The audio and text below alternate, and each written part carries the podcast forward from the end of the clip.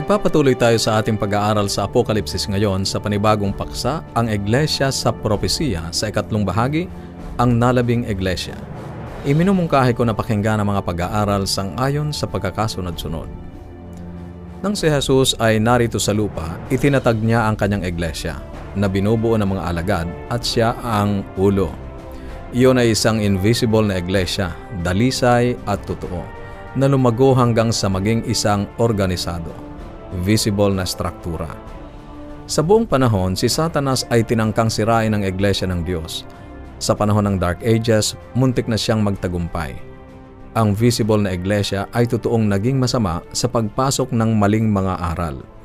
Subalit ang invisible church ay nanatiling naroon, itinago sa ilang kung saan iniingatan siya ng Diyos. Milyon-milyon ang pinatay dahil sa kanilang pananampalataya. Subalit sa gitna ng pag-uusig, mayroong mga grupo kagaya ng Waldenses, Albigenses at iba pa na nanatili sa Biblia at Biblia lamang. Ang Diyos ay laging mayroong mga tapat na tao sa kanyang iglesia. Sa panahon na tila ba ang iglesia ay matatangay sa agos ng tubig, na nakaambang siya ay lamunin, ibinuka ng lupa ang kanyang bibig at nilamon ang tubig sang ayon sa Apokalipsis, Kabanatang 12, Talatang 16 alalahanin na ang hayop na umahon mula sa tubig ay sumisimbolo sa medieval na iglesia sa Roma. Ang hayop mula sa lupa ay ang Protestant America. Ang pilgrims na nakatakas sa panguusig sa Europa sa pagpunta sa Amerika, isang payapang lugar ng sanlibutan, ay sumisimbolo sa lupa na tumulong sa babae. Ito ang unang pahiwatig ng propesiya sa Amerika at ito ay lumabas eksakto bago ang hayop ay tumanggap ng nakamamatay na sugat noong 1798. Ang visible na iglesia ng Diyos ay uusigin at ito ay itatago sa ilang sa isang panahon. Sa tamang panahon, kaunting panahon bago ang pagtatapos ng sanlibutan, pagkatapos na lamunin ng lupa ang mga tubig ng pag-uusig, ang Amerika ay gagamitin ng Diyos upang itayo muli ang kanyang iglesia ito ay magiging visible na muli bilang ang nalabing iglesia. Sa Apokalipsis, Kabanatang 12, Talatang 17 ay ganito ang nakasulat. Nagalit ang dragon sa babae at umalis upang digmain ang nalabi sa binhi ng babae, ang mga tumutupad sa mga utos ng Diyos at ang mga may patutuo ni Jesus. Ang dragon ay galit sa nalabing iglesyang ito at maglulunsad ng pakikipagdigma laban sa kanya. Sa talatang labing dalawa, palibhasay alam niya na maikli na lamang ang kanyang panahon.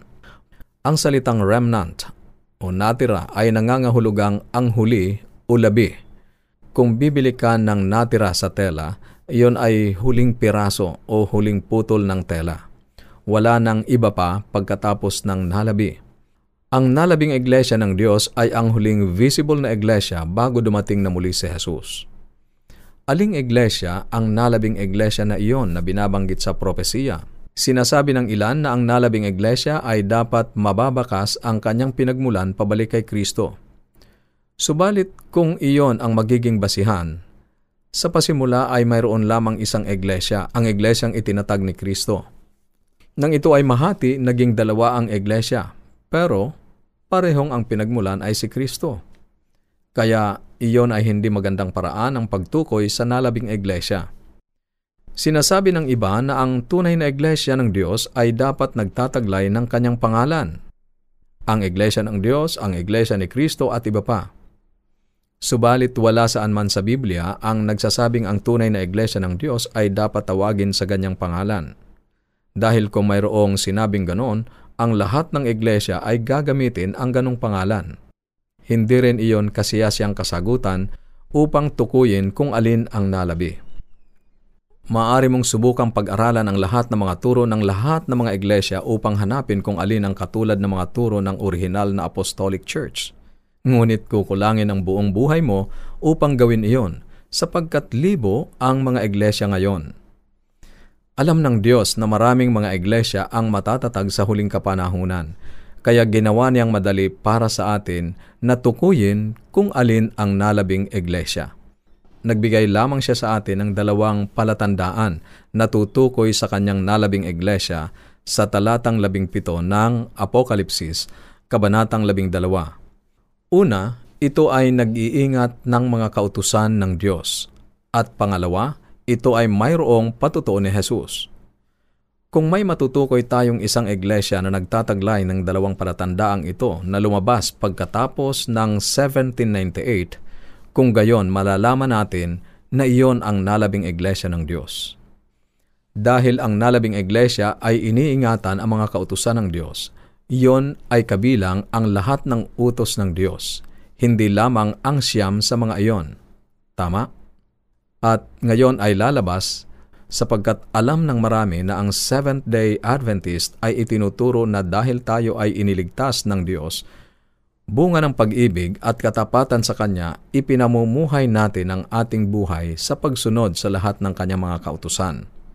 Alinmang iglesia ang hindi itinuturo ang pagsunod sa lahat ng kautusan ng Diyos na nakapaloob sa sampung utos, kasama ang utos na ingatang banal ang araw ng Sabath, ay hindi makakapasa sa palatandaan na taglay ng nalabing iglesia na binabanggit sa Apokalipsis Kabanatang 12, Talatang 17. Kung ikaw ay isang Seventh-day Adventist, ay hindi ka dapat magmayabang at magmalaki. Hindi iyon nangangahulugan na ang Adventist Church ay mas mabuti sa ibang mga simbahan. Lahat tayo ay makasalanang iniligtas ng biyaya ng Diyos. At nangangahulugan lamang ito na ang Adventist Church ay tinanggap ang isang mensahe na walang ibang iglesia ang may gusto. At gusto kong ipaalaala sa iyo na ang huling iglesia bago dumating si Jesus ay Laodicea, ang malahiningang iglesia. Ang ibig sabihin nun ay maraming mga tao sa iglesyang ito ang malapit ng isuka o ilabas ni Jesus sa kanyang bibig. At karagdagan diyan ay ipapakita ko sa iyo sa susunod na mga serye na maraming mga tao ang Diyos na hindi kabilang sa visible church ngayon ang tatayo para kay Jesus at magiging tapat sa lahat ng kanyang mga kautusan. Ang ikalawang nagpapakilalang tanda ay ang patutuo ni Jesus. Ano ang ibig sabihin nito? Ang patutuo ni Jesus ay ang mga itinuro mismo ni Jesus at kanyang pinatutuhanan. Subalit si Jesus ay namatay at umakyat na sa langit nang maisulat ang aklat ng Apokalipsis. Kaya ang patutuo ni Jesus ay kinakailangang maituro sa pagsaksi ng banal na espiritu na gumagawa sa buhay ng mga individual. Sino ang mga individual na iyon? Sinasabi sa atin ng Apokalipsis, Kabanatang 11, na pagkatapos na makita ni Juan sa isang pangitain na ibinigay ng isang anghel na nagsabi sa talatang sampu, Ako'y kapwa mo alipin na kasama mo at ng iyong mga kapatid na mayroong patutuo ni Jesus. Sa Diyos ka sumamba, sapagkat ang patutuo ni Jesus ay ang espiritu ng propesiya. Ang patutuo ni Jesus kung gayon ay ang espiritu ng propesiya na kumasi sa mga sumulat ng bagong tipan. Ito ay kapahayagan ng kaloob ng propesiya ng Diyos na magiging bahagi ng iglesyang ito na magiging visible muli sa huling pagkakataon sa huling mga araw. Si Satanas, ang dragon, ay nagalit at umalis upang bumaka laban sa binhi ng babae ang nalabing bayan ng Diyos ay nararapat na nagtuturo ng pagsunod sa kanyang mga utos at taglay nila ang kaloob ng propesiya na nahahayag sa kanila. Hindi tayo dapat magtaka na matagpuan ang kaloob ng propesiya sa huling mga araw. Ang mga gawa, Kabanatang 2, talatang 17 at 18 ay sinasabi, At sa mga huling araw, sabi ng Diyos mula sa aking espiritu, ay magbubuhos ako sa lahat ng laman at ang inyong mga anak na lalaki at mga anak na babae ay magsasalita ng propesiya. At inyong mga kabataang lalaki ay makakakita ng mga pangitain.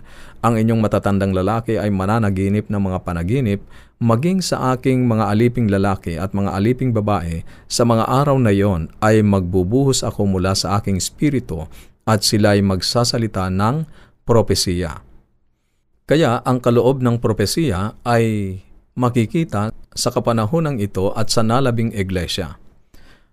Ang unang Korinto, Kabanatang 1, talatang 7 at 8 ay sinabi din, Kaya't kayo'y hindi nagkukulang sa anumang kaloob habang kayo'y naghihintay sa pagpapakita ng ating Panginoong Heso Kristo.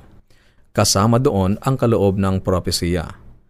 Gayon din ang sinabi ni Pablo sa Efeso, Kabanatang 4 kung saan ibinigay ng Diyos ang kaloob ng propesiya sa iglesia kasama ang iba pang mga kaloob ng Espiritu at sila ay mananatili hanggang sa huling mga araw.